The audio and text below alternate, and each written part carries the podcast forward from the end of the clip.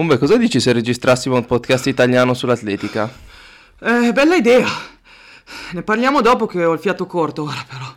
Tra le cose che potremmo fare potremmo intervistare atleti italiani di successo nel mezzofondo. Ti piace come idea? Ok, sì, però decidiamo con calma dopo come fare. Pensavo di partire da atleti di categorie assolute, ma anche dedicare uno spazio alle categorie giovanili. Eh, va bene, va bene. Ora lasciami stare però. No, cos'è tutta sta fretta? Eh, sono di corsa. Siamo di corsa, il primo podcast italiano dedicato all'atletica e ai suoi protagonisti. Ciao a tutti e bentornati a una nuova puntata di Siamo di Corsa, il primo podcast italiano dedicato all'atletica e ai suoi protagonisti. Io sono Francesco Contrani e con me come sempre c'è mio fratello Umberto Contrani. Ciao Fra, ciao a tutti ascoltatori, bentornati per questa nuova puntata. Quest'oggi facciamo un passo indietro, nel senso che a spulciare non, non spulceremo la rassegna di Gerusalemme, ma torniamo alla rassegna di Espo dove abbiamo eh, come ospite Francesco Guerra che è stato un medagliato nei 10.000 metri. Ciao Francesco, benvenuto su Siamo di Corsa, come stai? Ciao, eh, tutto bene, grazie. Voi? Tutto bene, tutto bene. Allora, prima di arrivare alle tue gare di Espo, quindi 5.000 e soprattutto la medaglia nei 10.000 metri, come hai iniziato tu a fare atletica? Allora, io eh, diciamo che l'atletica l'ho respirata in casa un po' da sempre perché mio padre è sempre stato, diciamo, un, un amatore di buon livello e quindi ha cercato sempre di trasmettermi un po' questa passione.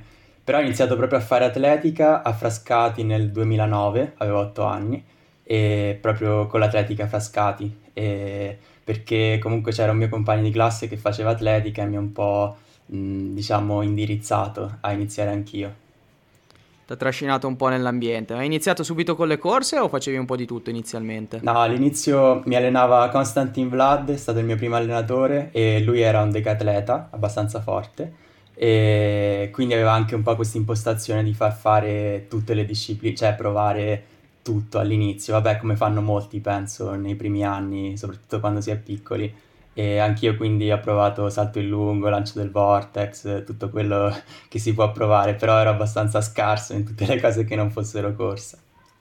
Certo, senza discreto successo, mentre successo invece c'era sicuramente nelle corse, perché tu sei stato, diciamo, un enfant prodige fino dai primissimi anni, perché Vabbè, avevi già corso molto forte da, da, ragazzo addirittura, però nella categoria cadetti ti sei già posizionato eh, al vertice delle liste nazionali. E hai iniziato a fare un po' più sul serio con le corse in quelle categorie? Sì, sì, diciamo che mm, cioè, mi piaceva molto e quindi anche ci tenevo ad allenarmi bene per quello che si può fare a quell'età e quindi non so, ho avuto un po' un'esplosione, poi anche magari con la crescita tra il secondo anno ragazzo e gli anni da cadetto e mi hanno portato a fare dei tempi che erano veramente buoni per la categoria cadetti, ecco. E quindi sì, cioè quegli anni sono stati molto belli, diciamo. Sì, infatti tra i tempi ricordiamo 2.31 sui 1000 e 5.31 sui 2000 che sono tra le migliori prestazioni di sempre, poi 3.15 sulle 1200 che mi pare fosse record italiano all'epoca, quindi insomma eri decisamente molto avanzato a livello di sviluppo per, per la categoria, tant'è che hai vinto anche i tuoi, i tuoi primi titoli italiani da cadetto. Sì, sì, esatto. Er, mi ricordo la, la, prima medaglia italiana è stata il mio primo campione italiano nel 2015 eh, ai cross, che ero arrivato secondo. E poi invece nel 2016 ho vinto sia i cross che, che i 2000 in pista. E... Sì, mi ricordo. Sui, sui prati di Gubbio, giusto? Nel 2016? Esatto, sì, sì, a Gubbio. Sì, sì, mi ricordo. Poi tu sei stato anche sempre un ottimo specialista delle campestri, infatti anche da allievo avevi vinto un bel po' di titoli nella corsa campestre, mi ricordo, perciò diciamo che ti distinguevi sia in pista sia, sulla pista, sia sulla, nella corsa sui prati. E appunto abbiamo detto che hai corso molto forte da cadetto sia nei 1000 sia nei 2000 e da allievo hai corso ancora più forte perché comunque hai ottenuto degli ottimi risultati e hai iniziato a vestire le tue prime maglie azzurre. Ci racconti un po' com'è andata la stagione della categoria allievi? Allora sì, diciamo che eh, dopo il secondo anno cadetti, in cui appunto ero migliorato tantissimo, io avevo veramente delle grandi aspettative per gli anni, per gli anni a seguire. E diciamo che all'inizio del 2017 non è filato proprio tutto liscio perché verso marzo ho avuto un infortunio al piede sinistro, che è stato diciamo un po' l'unico infortunio serio che ho avuto in tutta la mia carriera in realtà. E, ehm, e, quindi la stagione 2017 è stata un pochino bloccata da sta cosa. E, infatti eh, è arrivata poi una maglia azzurra nel 2017 a luglio, però secondo me mh, cioè, non stavo come potevo stare, insomma. E, e quindi un po' così. Però poi invece l'anno dopo, da allievo sempre, eh, sono migliorato e ho fatto gli europei allievi. Sono arrivato sesto, mi sembra, sì, sesto, a Gior. E quindi... Sì, che tra, che tra, parentesi era anche la stessa location della tua prima maglia azzurra, perché nel 2017 avevi partecipato agli playoff che erano sempre a Ghior in, in, Ungheria, giusto? Sì, sì, esatto, hanno fatto sia gli playoff che gli europei nello stesso posto. Agli, sì. agli ero arrivato quinto e poi agli europei sesto. E, certo. Beh, sì, sono state molto belle, emozionanti, essendo le prime nazionali giovanili, ero molto piccolo ancora, quindi eh, delle esperienze indimenticabili. Sì, e dicevamo del sesto posto agli europei del 18 di Gyur, ma tu hai fatto anche, diciamo, una manifestazione che c'è una volta ogni quattro anni e sono i giochi olimpici giovanili e in quel caso sei andato in Argentina, a Buenos Aires, eh, dove hai partecipato sui 3000 e sulla corsa campestre perché le Olimpiadi giovanili c'è questa c'è, combinata, c'è, c'è questa combinata un, po', un po' strana. Io più che altro al di là dell'esperienza in Argentina che immagino sia stata sicuramente interessante, volevo chiederti anche un po' com'era il, il clima là ad ottobre, forse inizia, inizia a fare estate, era, era caldo, come, come ti sei trovato insomma ad andare dall'altra parte del mondo comunque ancora molto giovane? Allora sì, quella forse è stata la nazionale più bella che ho fatto finora, perché beh, una è durata due settimane, era in un periodo in cui c'era scuola, quindi ancora più bello diciamo con l'età. E... Eh beh, certo, sicuramente. e poi eravamo proprio in una sorta di villaggio olimpico in miniatura, perché non c'era solo l'atletica ovviamente, c'erano anche tutti gli altri sport quindi era veramente bello, cioè c'era una bella atmosfera. Poi il clima non era molto caldo, anzi mi ricordo che il giorno dei 3000 c'era proprio freddo e vento, cioè non, non c'era un bel clima. Invece il giorno del cross, in cui io peraltro mi sono ritirato perché in un allungo prima del 3000 avevo preso una storta abbastanza brutta, ci ho fatto il 3000 sopra e quindi poi il giorno del cross mi si era gonfiata tantissimo la caviglia e mi sono ritirato. Ah, ok. Però beh, il 3000 almeno era andato bene. E... Sì, sì, sì, infatti avevi... Non so se avevi fatto il tuo primato personale o comunque l'avevi sfiorato. Sì, l'avevo sfiorato, poi... Era... Considerando che era stagione molto inoltrata, perché così era metà ottobre, mi sembra di leggere grandi linee, tanta roba. 8 e 24, un ottimo risultato. Con la caviglia storta da poco tempo, perché... Sì, ma mi ricordo che quell'estate avevo fatto una bella preparazione, infatti cioè, valevo sicuramente meglio di quel tempo, ma era stata una gara tattica, poi appunto c'era tanto vento, freddo, e quindi sì, è stata una delle mie migliori gare, forse, considerato ma tutto. Ti... Ma riguardo a questa rassegna in Argentina, ti volevo chiedere, tu eri stato selezionato, come funzionavano le selezioni? Eri stato selezionato in virtù del risultato agli europei, selezionato dalla, federa- dalla Federazione Europea o dalla FIDA? Come funzionava in quel caso per andare alle Olimpiadi giovanili? Eh, questo in realtà non me lo ricordo, ma credo fossero i primi degli europei che andavano, i primi tot Eh, degli sì, europei ad andare, se non sì, sbaglio. eh, sì, sì, sì, perché so che de- mi sembra di ricordare questa cosa che l'Europa aveva pochissimi posti forse per le gare di mezzo fondo, invece ne aveva tante per i concorsi, invece l'Africa ne aveva tante per il mezzo fondo e viceversa, in base a dove eh, un continente fosse più forte. Vabbè, fatto sta che comunque in Argentina ci sei stato, hai corso intorno ai tuoi limiti, quindi esperienza positiva, diciamo. Assolutamente, sì, sì. Ok, e quindi veniamo al, al cambio di categoria, passaggio dalla categoria allievi alla categoria juniores. Diciamo che tu, per quanto da cadetto avessi fatto molto bene sui 1000 e ancora meglio forse sui 2000, sei un po' uh, della categoria allievi ti sei concentrato sulla distanza più lunga del versante che erano i 3000 e quindi comprensibilmente nella categoria junior sei passato a, da fare i 3000 a fare sia i 3000 che i 5000 e infatti stato, sono stati proprio i 5000 il tuo primo anno con cui hai ottenuto il minimo per andare a fare un'altra nazionale, sempre un campionato europeo under 20, in questo caso a Boras. Ci racconti un po' il passaggio di categoria che non è sempre facilissimo e soprattutto come è andata quella stagione, se sei uscito soddisfatto da quegli europei, se hai sentito un po' più tu a una distanza un po' più lunga del 3000, diciamo. Sì, allora eh, faccio una piccola premessa che io da cadetto mi ero fatto la convinzione, poi rivelatasi erratissima, che la mia gara sarebbero stati 1500 da lì in avanti. E poi ho ben presto constatato che i 1500 erano decisamente corti per le mie caratteristiche. Infatti poi appena da junior ho provato i 5000, cioè mi sono subito quasi innamorato di questa distanza, cioè l'ho subito percepita come la mia gara. E... Sì, cosa che forse si poteva vedere anche dai tuoi successi nella corsa campestre d'allievi, che appunto è su quella distanza. Sì, sì, sì se vogliamo, sì, sì. E, ehm, e quindi niente, mm, nei 5000 mi pare avevo fatto 14,39, che era minimo di qualche secondo per gli europei. Gli europei erano a Boras in Svezia e lì non, cioè non avevo un buon tempo di accredito in realtà rispetto a, alla gente che c'era.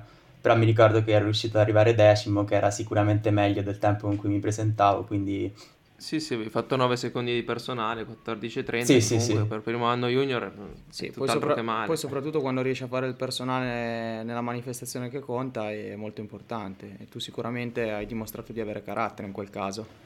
Sì, no, la gara mi aveva soddisfatto abbastanza perché mm, cioè, non mi aspettavo di star bene, diciamo, cioè, era una stagione in cui mm, non è che avevo avuto delle ottime sensazioni nel complesso quindi mi aspettavo meno, invece poi quel giorno della gara sono riuscito a tirar fuori quello che c'era, diciamo, più di quello non potevo tirar fuori. Sì, e tra l'altro vedo che quella stagione in realtà hai gareggiato poco, perché hai fatto due 5.000, un 5.000 dopo gli europei, un 3.000 un 1.500. Hai avuto problemi fisici o semplicemente la scelta di gareggiare poco era dovuta al fatto di prepararsi bene per la manifestazione europea e poi insomma gareggiare un po' meno anche perché comunque una gara come i 5000 non è che se ne possono fare 25 in un anno.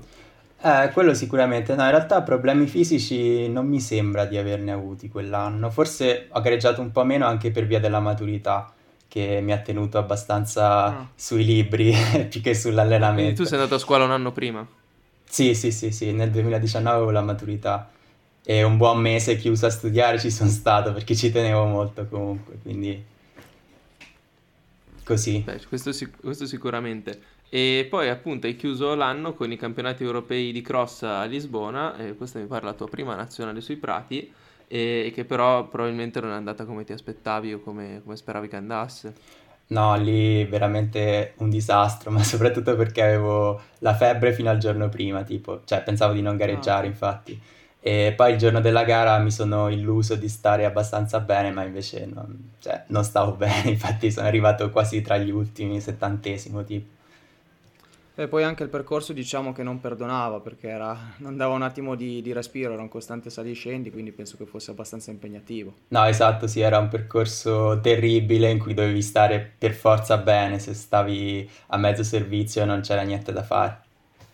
Sì, e forse anche essendo un percorso abbastanza stretto bisognava stare per forza davanti e quindi cioè, se, se, non parti bene poi diventa anche molto dura perché c'erano delle inclinazioni abbastanza folli, era una, una, gara abbastanza strana. Vabbè, però lui è uno degli altri che può dire di aver fatto un testa a testa con Inga Brixton a questo punto. diciamo che l'ho visto nei primi 50 metri forse. un, te- un, testa, un testa coda allora. Sì. Vabbè, e no, un'altra cosa che volevo chiederti perché ci hai detto che hai fatto la maturità, tu hai anche iniziato però ad andare all'università e se, se non sbaglio che cosa studi? Studio ingegneria aerospaziale. Sì, quindi diciamo che non è proprio la facoltà più facile che esista sulla faccia della terra. E come riesci a conciliare, diciamo, la, la vita da atleta ad alto livello? No, vabbè, con, allora con io vado studio? via un attimo, vi lascio parlare di ingegneria. No, de, allora, io nel 2019 a settembre mi sono trasferito a Pisa proprio per cercare di conciliare queste due cose, cioè cercavo comunque un posto dove potermi sia allenare bene che studiare bene, avere tutto abbastanza raccolto, vicino, eh, come proprio logistica, diciamo. E, e, quindi Pisa mi era sembrata una buona idea anche un po' eh, seguendo, diciamo, l'esempio di Daniele Meucci, che è sempre stato mio idolo, punto di riferimento, così. E, ehm, e quindi... Sì, infatti, hai, infatti, hai, anche cambiato tecnico e ti sei proprio fatto seguire dal, da uno dei tecnici di Meuzzi, mi pare di ricordare, Principato. Esatto, sì, sì, Luigi Principato. E, ehm, e sì, nel, nel 2019 ho provato questa esperienza anche perché volevo mh, provare mh, la vita da fuori sede, cioè provare a vivere da solo così, cioè, avevo bisogno di cambiare aria, diciamo. E, ehm, solo che purtroppo eh, non è andata benissimo per via del Covid, che pochi mesi dopo è scoppiato e mi ha un po' distrutto i piani perché i miei coinquilini se ne sono andati tutti subito e l'università non c'era più, c'era solo online, quindi stavo lì da solo, non vedevo nessuno, non era proprio il massimo. Sì, e infatti anche i meeting sono arrivati poi a fine stagione, ovviamente comprensibilmente lo sappiamo, è stata una stagione abbastanza eh, impegnativa per tutti e immagino che anche tu hai, hai avuto le tue difficoltà. E vabbè, come, come, sempre facciamo ultimamente, lasciamo un po' stare la stagione del 2020 perché è una stagione che fa un po' storia a sé, però nel 2021 si è passata alla categoria promesse e anche lì mi pare che ci sia stato un altro cambio di allenatore. Sì, allora, ehm, a febbraio 2021 io, mh, mm, no, cioè non è che mi trovassi male con Principato, eh, però non ne potevo più di stare a Pisa per i motivi appena detti, cioè sì. Ero quasi depresso, diciamo, da quella situazione e quindi... Eri anche stufo dei toscani, diciamolo, che con quella C aperta... No, no, quello no, quello no. Anzi, ho conosciuto un sacco di gente simpatica, quindi quello non posso dire di no. e, ehm, eh sì, però ho deciso di tornare a casa e chiudere il capitolo Pisa, almeno in parte, perché poi comunque l'università è rimasta lì, quindi eh, cioè, adesso io per gli ultimi esami che mi mancano vado a Pisa a darli, però solo gli esami. E, ehm, e sì, ho iniziato a farmi seguire da, da Vittorio Di Saverio perché sapevo che era un allenatore molto bravo, che c'era nei miei dintorni, cioè c- sì, circa nei miei dintorni. Sì, sì, sì. Esatto e diciamo che si è rivelata una scelta molto azzeccata secondo me, cioè a posteriori. Sì, sì. e di, di Saverio quando è esattamente che hai iniziato a seguirti? E da marzo 2021, appena sono tornato okay, giù.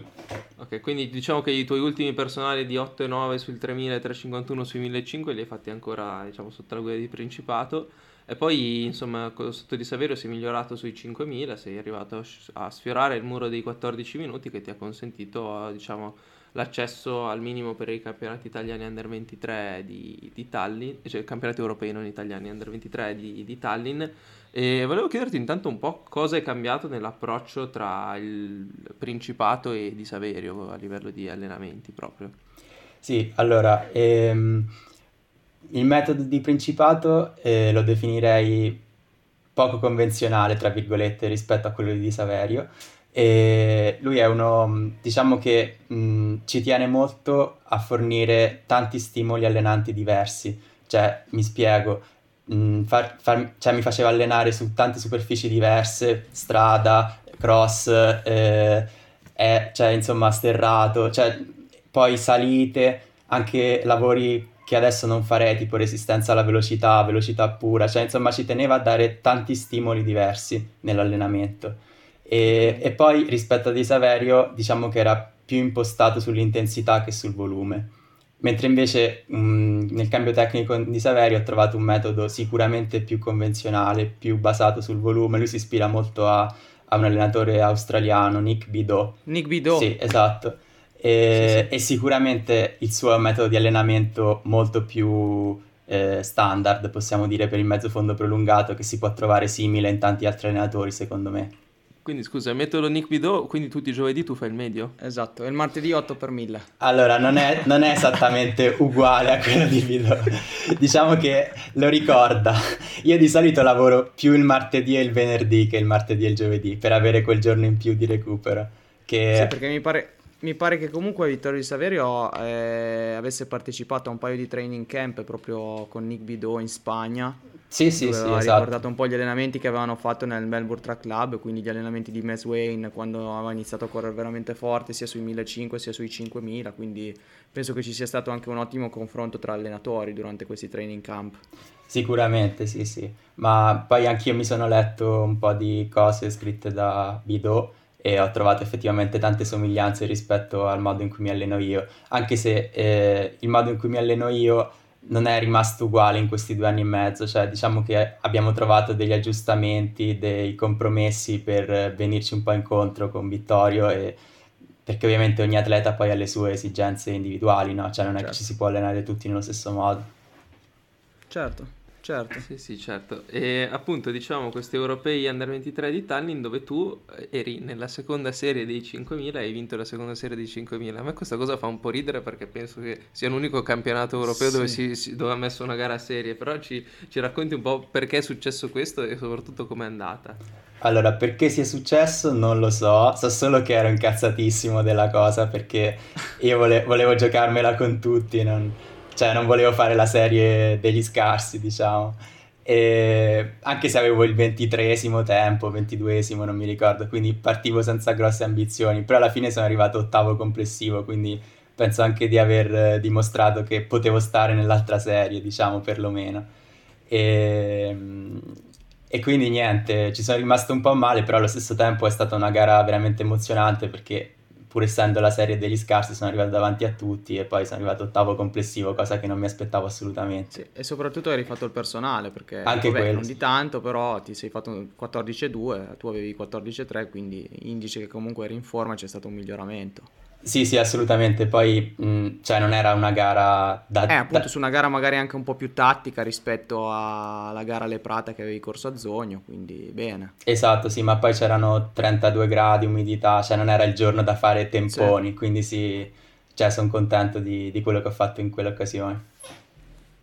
E poi tra l'altro hai concluso la stagione anche lì molto bene perché tu hai vinto i campionati italiani promesse su strada dei 10 km scendendo sotto i 29 che sui 10 km su strada non è affatto male e che secondo me mh, è stata sicuramente un- un'altra prestazione che indicava che il lavoro fatto era, diciamo, era buono.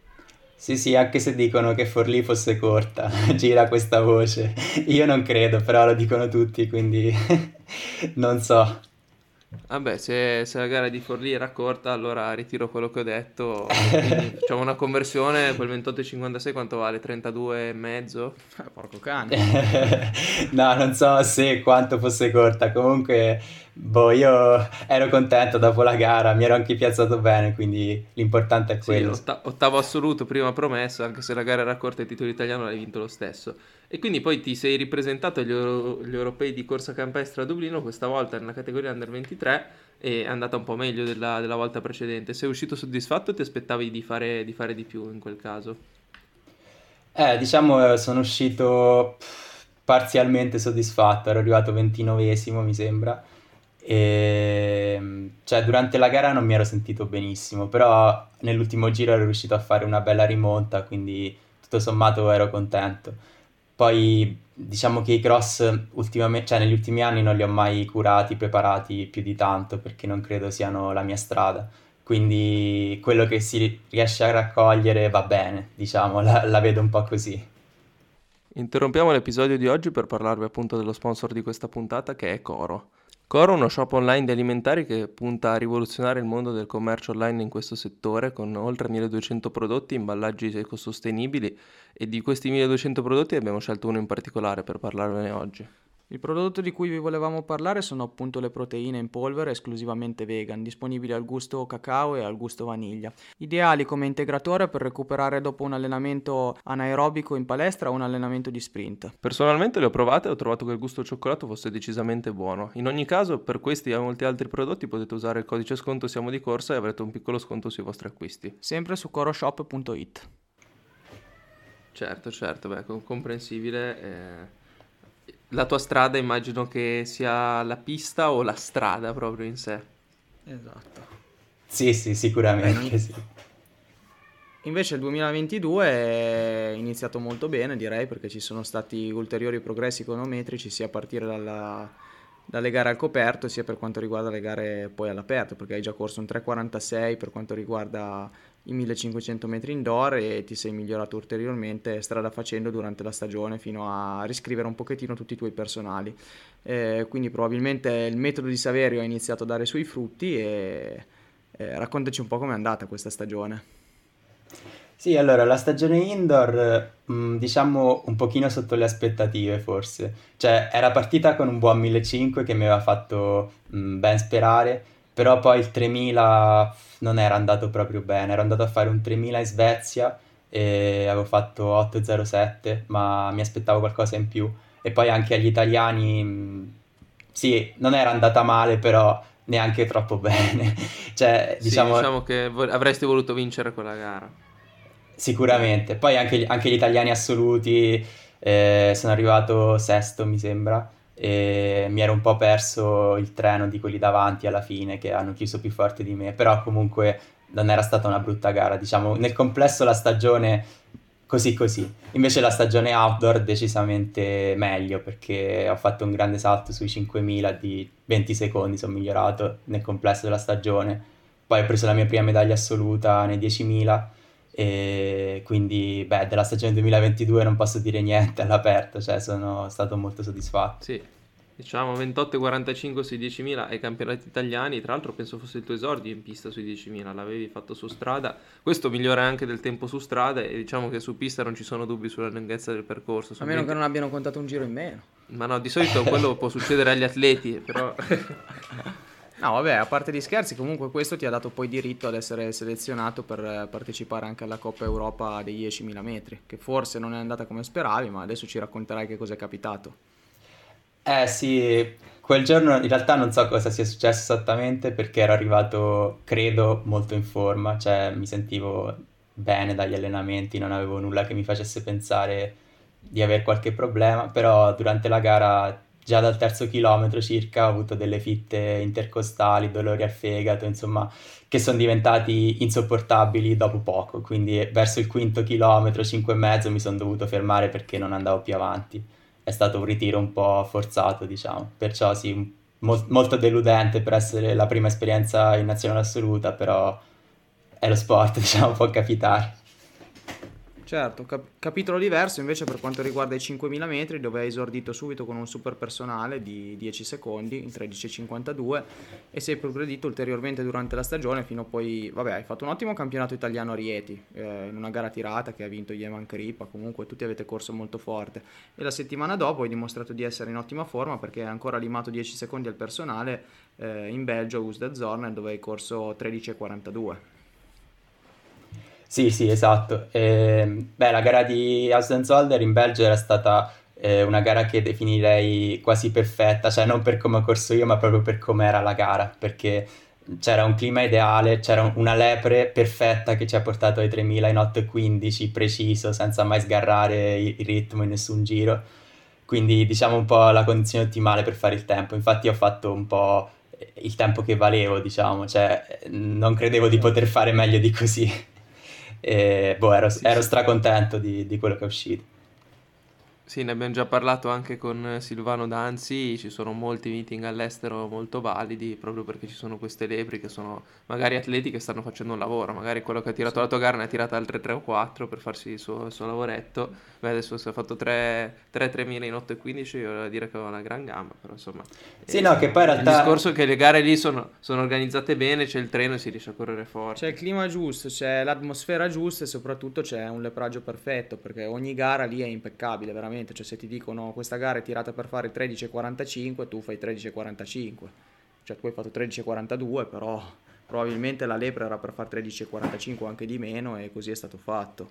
Sì, sì, che poi dicevo che il ragazzo che ci ha tirato in realtà aveva 8,15 di personale nei 3000, quindi ero super preoccupato che non riuscisse a tirare ah, okay. preciso, regolare, dicevo cavolo ora vado là e e, e c'è una lepre incapace. Invece no, è stato bravissimo, precisissimo, non so come abbia fatto, però l'ha fatto. Sì, sì, quasi come Jack Ranier quando aveva tirato quel 5000 in Diamond League facendo il suo personale sì. nel 3000 sì, sì, eh, tipo fatto 733 una roba spettacolare sì sì. Eh, sì, sì. E comunque la stagione è proseguita bene perché comunque tu hai vinto il titolo italiano di 10 km su, su strada e questa volta in 29 netto eh, la gara di Castelfranco Veneto era misurata giusta? Sì sì sì in Veneto sono precisi sicuramente. Eh, non, non c'erano sospetti su quella non so poi però. Magari l'hanno misurata bevendo uno spritz. Uno e... spritz o del prosecco. e poi appunto sei andato in nazionale ai giochi del Mediterraneo Under 23 di, di Pescara sui, sui 5.000 metri dove hai preso la medaglia di legno e magari forse ti aspettavi qualcosina in più. Eh sì, diciamo che era un po' uno, cioè è stata un po' un'occasione buttata perché comunque lì veramente non era troppo difficile andare a medaglia, però io ero un po' bollito da tutta la stagione, non, cioè non ero più, non avevo più energie, non ero più brillante, quindi mh, ho fatto un po' una gara, mh, diciamo, anonima, però vabbè, comunque Sì, la eh, concorrenza c'era, sì, sì. diciamo. Se uno guarda la tua pagina 2019 vede che ci sono 7-8 gare, se uno guarda quella del 2022 vede che ce ne sono 70-80, quindi è comprensibile sei Sì. arrivato al top. Sì, esatto, Sei esatto. comunque riuscito a conquistarti un'altra nazionale, eh, sempre sui campionati europei di cross. Forse però il percorso di- del, Parco della Mandria non era il più adatto alle tue caratteristiche, forse una partenza troppo, troppo svelta ti ha un po' tagliato le gambe poi per quello che sono stati 8 km molto duri.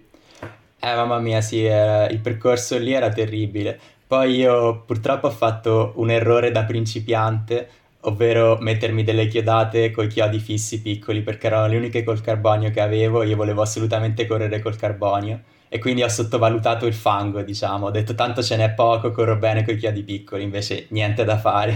Eh, quando, è, Cioè, quando è gelato un po' ne è uscito di fango, mi sa.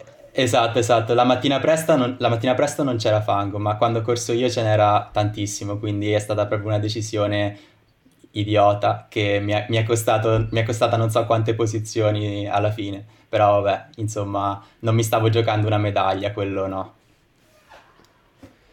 E al di là di questo, comunque, tu hai ricominciato la stagione al coperto, la stagione 2023, veramente ad alto livello perché ti presenti ai campionati italiani, Con una scendi, sola gara. un- scendi, scendi sotto gli 8 minuti e fai Gara in, so- 7,59 gara in solitario. e vinci il campionato italiano con una manifestazione di superiorità veramente, veramente importante. Sì, allora diciamo che mh, quest'anno le indoor non le dovevamo fare perché dovevamo preparare la mezza, volevamo fare la mezza a Napoli il 26 febbraio e quindi stavo facendo una preparazione molto più impostata su- sull'aerobico, su distanze lunghe, però comunque stavo andando veramente bene con la preparazione e avevo raggiunto mh, una condizione tale che comunque si è riflettuta anche sui 3000 nonostante non avessi fatto lavori veloci.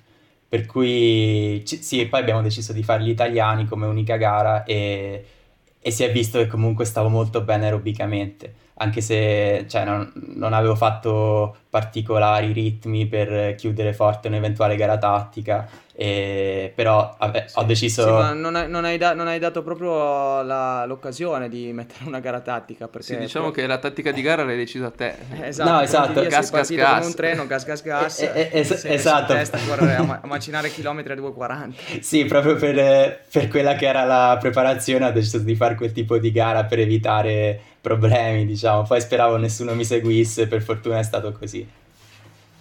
Tra l'altro è la tua prima gara con la maglia dei carabinieri o eri già carabiniere l'anno prima? Uh, sono entrato a dicembre ufficialmente, però, Ah, ok. però mi sembra che... Ah sì sì, eh, La Bo Classic forse hai fatto con... eh, sì, la Bo Classic sicuramente, ma anche la prova di selezione per gli europei. In realtà gareggiavo già con la maglia dei carabinieri, anche se non avevo Ah. ancora fatto il giuramento. Però sì, Ok. c'era una roba burocratica, non so, per cui il trasferimento Sì, sì, sì, avveniva prima del giuramento. Ok, certo. Ok, e poi veniamo appunto alla stagione all'aperto, che fin qui è stata la, la tua migliore stagione. Intanto hai esordito a Milano con una gara molto vicina al tuo personale, e poi diciamo che l'abitudine di fare 10.000 ai campionati italiani del- eh, di- dei 10.000 appunto l'hai, l'hai mantenuto anche quest'anno, migliorandoti di qualche secondo con un 28.39 che è valso al minimo per i campionati europei under 23. E tra l'altro appunto una stagione in cui tu hai il minimo sia sui 10.000 che anche sui 5.000. Quindi, insomma, l'ipotesi di fare tutte e due le gare vi era già paventata in testa, diciamo, nell'approccio alla stagione su pista o si è concretizzato solo successivamente? Eh, sì, allora, e all'inizio eh, il programma era di concentrarsi più sui 10.000, anche perché mh, pensavamo che i 10.000 fossero prima, cioè di solito gli anni precedenti i 10.000 erano stati prima dei 5.000. Invece quest'anno hanno un po' cambiato tutto, non so perché, ci hanno Ah, messo, sì, vero, ci hanno messo vero, le, sì, le- sì. le finali di mattina e poi hanno invertito l'ordine, 5.000-10.000.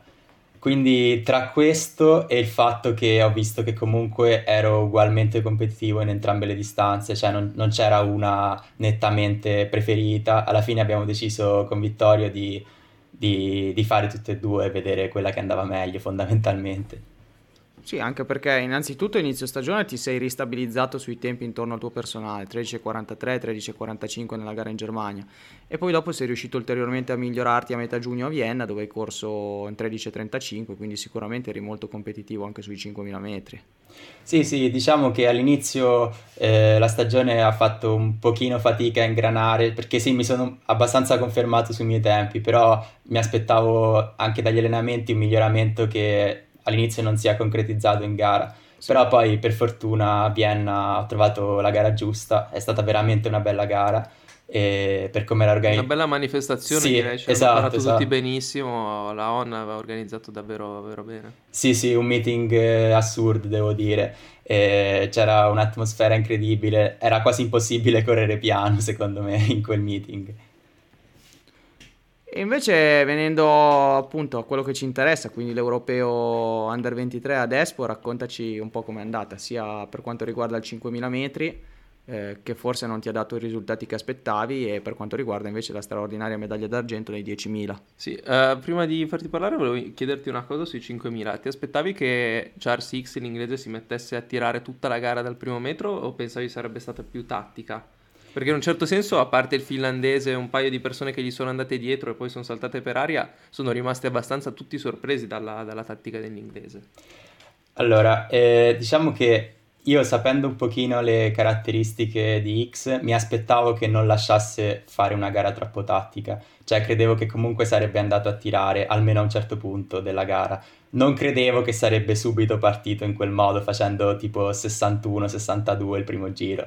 Sì, Quello sì, ha un po' spiazzato tutti, penso. Cioè io mi aspettavo più un primo 2000 abbastanza solido, però niente di assurdo, e poi una progressione lunga, cioè quello mi aspettavo invece ha deciso di rompere subito gli indugi e levarsi di mezzo la, la concorrenza, ecco, tra cui me.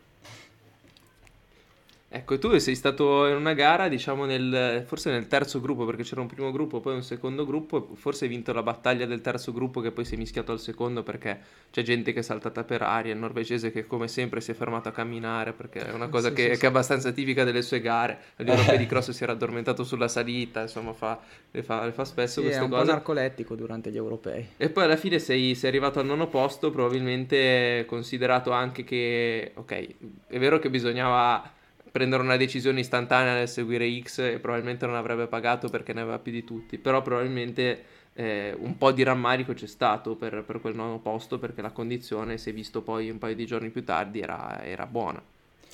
Sì, io secondo me ho sbagliato un po' la gestione del pre-gara perché essendo appunto una gara di mattina, io la mattina la soffro tantissimo, c'è anche in allenamento, quindi mi sarei dovuto svegliare molto prima, probabilmente andare a correre a orari improbabili, tipo alle 5, cose del genere, per riuscire a essere sveglio e attivo all'ora di gara. Invece non l'ho fatto e secondo me questa cosa mi ha un po' fregato. Infatti poi prima dei 10.000 ho diciamo imparato dall'errore secondo me mi sono svegliato veramente tante ore prima della gara tipo 6 ore prima sono andato a letto prestissimo mi sono svegliato alle 4 e qualcosa e sono andato a correre e poi la gara era alle 10.50 Sembrerebbe una strategia un po' suicida, però in realtà ha ripagato perché mi sentivo molto sveglio per essere il 10.50. Io di solito a quell'ora... Sì, questa, co- questa, questa, cosa l'ho sentita fare solamente a Wanders prima della maratona, che tipo si è messo la sveglia alle 3 di mattina per fare la sgambata prima della maratona. Però se, se funziona... No, ma Wanders non pare fosse andata troppo bene, però... Ah, non lo so, non mi ricordo, tanto è matto come un cavallo. Wanders. No, io veramente eh, ho capito che per eh, rendere bene in una gara di mattina devo essere sveglio davvero tanto tempo prima, perché altrimenti non, non sono attivo.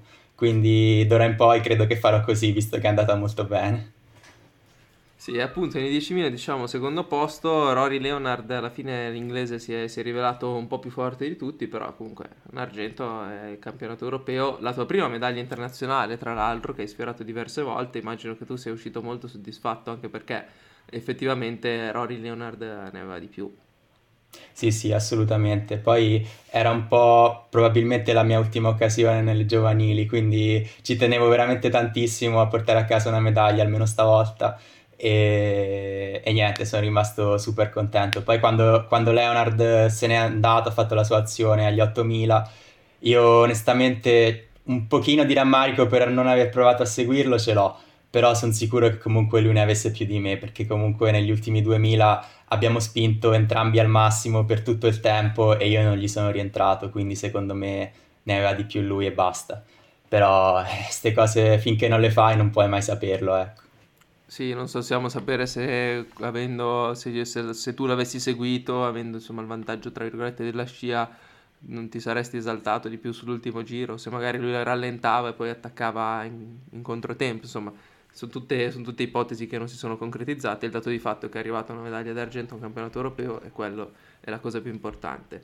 A proposito di campionati europei, stavo guardando statisticamente, parlavamo di Charles X, ma Charles X è tuo rivale storico perché ha affrontato ad Espo, ha affrontato a Torino, ha affrontato in Irlanda, ce l'hai sempre avuto. Anche a Lisbona. Anche a Lisbona, sui prati l'hai sempre avuto come, come rivale di categoria. Sì, allora diciamo che eh, considerarmi un suo rivale sarebbe un po' presuntuoso da parte mia, però comunque diciamo che l'ho beccato in gara diverse volte. Sì, sì, sì, sì, infatti, infatti. E niente, ascolta, quali sono i tuoi prossimi obiettivi? Abbiamo, vabbè, abbiamo detto sicuramente gli italiani che sono tappa fissa per te quest'anno a pescare, quindi dovrebbero essere anche lì 10.000 metri giusti, misurati. Sì, nel caso poi ci lo farei sapere se la Esatto, la magari ci mandi anche due arrosticini di pecora che non sono, non sono niente male. Va bene. e i tuoi prossimi obiettivi poi in generale? Sì, allora, eh, gli italiani su strada sicuramente che sono tra pochi giorni. Diciamo che non vengo proprio da una grande preparazione perché ho ripreso ad allenarmi eh, bene il 12 agosto, quindi abbia- ho circa nemmeno un mese di, di preparazione, quindi vedrò un po' quello che esce fuori in questa occasione. E poi niente, continuiamo a fare un po' di gare su strada e, e l'obiettivo principale sono poi le indoor. Voglio fare molto bene le indoor quest'anno, soprattutto i 3000 perché portano punti per il ranking soprattutto in vista certo. dell'anno prossimo. Certo, certo, comprensibile. E invece per quanto riguarda i cross, un pensierino agli europei che potrebbero essere la tua ultima nazionale under, lo stai facendo? Eh, sì, probabilmente farò una prova di selezione, vedo come va, però cioè, non è l'obiettivo principale, diciamo, se mi, se mi- se mi portano ci vado, se non mi portano, amen. Nel caso sarebbe l'ennesima gara contro Charles X che va per il tripit. Eh Ah, già, sì, è sì. vero, è vero, è vero. No, no, l'ultimo no, no, non ho dubbi che farà, che farà la sua Sì, tripletta, sì. diciamo. E- Emulazione di Jimmy Gressier. Sì, Va bene. Veniamo un po' a domande un po' più generali. Vabbè, abbiamo detto che Vittorio, insomma, si basa un po' sul metodo di Nick Bidot, ma in che cosa consiste effettivamente una tua settimana di allenamento? Allora, una mia settimana di allenamento, diciamo, possiamo riassumerla con mm, in periodi di carico, 130-140 km settimanali in 10-11 sedute più o meno. E di solito ci sono due lavori, di cui uno è il medio e uno è un lavoro di potenza aerobica frazionata, che insomma possono essere o i classici 10.000, 8.000, 2400, questo tipo di lavori qua, insomma, in cui si, si cerca di correre bene, però senza esagerare, recuperare poco fondamentalmente.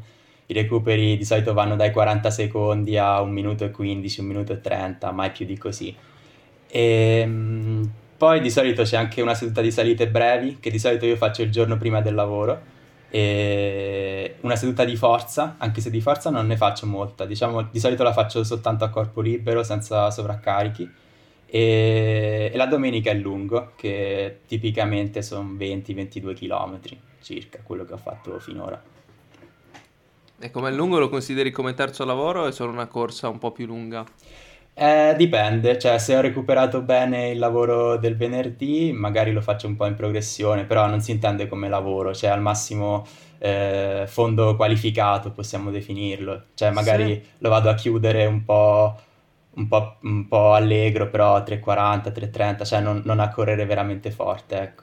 Sì, sì, Sì, non vai a fare la gara nel lungo. No, Diciamo no. che al di là della, al di là della filosofia di Nick Vidori chiama un po' forse anche la- il metodo dei college, no? Come impostazione delle giornate, dei lavori. Sì, così. martedì, venerdì e domenica, più, più o meno l'idea è quella. Poi chiaramente i lavori non sono proprio sempre quelli, però... Oh, però a questo punto se bisogna proprio copiare Nick Bidot l'altura non devi farla a San Moritz, devi andare come si chiama? Falls Creek. A, a Falls Creek là in Australia a correre lungo l'acquedotto avanti e indietro. Eh, magari, prima, prima o poi mi piacerebbe andarci. Sì, sì, sì. E ti chiediamo invece qual è il tuo allenamento preferito e qual è l'allenamento che ti piace di meno?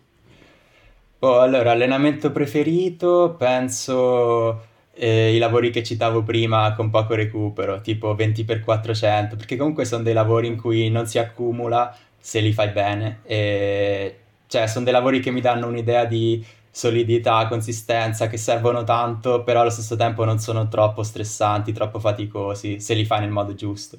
Quindi è un Ma lavoro... una curiosità. In un lavoro come 2400 tu riesci a tenere il conto a mente o se non ci fosse l'app dell'orologio ti sbaglieresti? No, di solito li conto bene, però c'è anche Vittorio che ogni tanto gli chiedo se sono a un- all'ottavo, al settimo, lui di solito me li dice giusti. A volte E imbroglia lui, e anche lui siamo sicuri che li conta giusti? Eh, appunto, a volte imbroglia anche lui, però lui di solito, eh, di solito imbroglia più sul recupero che sul numero di prove. Tipo mi fa partire sempre 5-10 secondi prima del dovuto, come se non fosse già abbastanza corto, però vabbè, è così. Se funziona, funziona, ci sta. E invece l'allenamento che ti piace di meno? Che mi piace di meno, allora, da una parte il medio costante, cioè non variato perché è veramente noiosissimo come allenamento e soprattutto se si è da soli, cosa che io sono quasi sempre. E dall'altra parte, diciamo, un allenamento opposto, ovvero le prove lattacide perché le soffro tantissimo e vorrei non farle mai, tipo, però ogni tanto toccano. Penso che sia il primo che ci ha detto che detesta le prove lattacide. È vero, di solito piacciono sempre a tutti. No, non so, io a me quella sensazione di essere imballato fino alle orecchie non è che mi faccia proprio impazzire, quindi eh, preferisco altri lavori. Va bene, va bene. E, insomma, ci hai detto che il tuo atleta modello è Daniele Meucci, ma hai un altro atleta preferito o lo considereresti, diciamo, il tuo atleta preferito a, a tutto campo? Boh, se vogliamo restare a livello italiano, diciamo, eh, un altro atleta a cui forse sono un po' più vicino, che ho anche conosciuto e che comunque è sempre stato un punto di riferimento per me è Pietro Riva, che saluto. E- Quando ha detto Pietro ero quasi sicuro dicesse Pietro Arese, poi però... Invece- poi- e invece no. il colpo di scena, attenzione. Beh, di scena. Pietro Arese, diciamo, anche lui ovviamente lo stimo tantissimo, però fa una specialità un po' diversa dalla mia, quindi non lo considero proprio il punto di Ok. riferimento. E Sì, mentre, sì, no, invece, certo, comprensivo. mentre invece Pietro No, Riva... devi Dimmi, dimmi. No, no, vai, vai pure avanti. No, no, dicevo che, che- che Pietro Riva ha fatto un po' un percorso simile al mio, però traslato di quattro anni indietro, quindi cerco un po' di ripercorrere i suoi passi auspicabilmente. Infortuni a parte che cerco di non avere i suoi, ecco. Sì. No, dicevo che Pietro Rese è praticamente l'atleta preferito, più preferito del- dell'intero podcast. eh, Sì, e- sì, sì, è vero. È una Sì, cosa, se- una si- cosa gio- particolare. Si gioca allo spareggio con Inge Brixton, credo. Sì, Ingebrigtsen al maschile era Battocletti al femminile. Eh, esatto, esatto, esatto. Sono boh. E va bene, Francesco, noi ti ringraziamo per aver preso questo tempo per fare una chiacchierata e ti facciamo un grosso in bocca al lupo per i prossimi obiettivi e per la prossima stagione e ti ringraziamo per aver partecipato a questa puntata, appunto. Grazie mille per la disponibilità e in bocca al lupo appunto per tutto. E grazie mille a voi e crepi il lupo. Alla prossima. Alla prossima, ciao ciao ciao.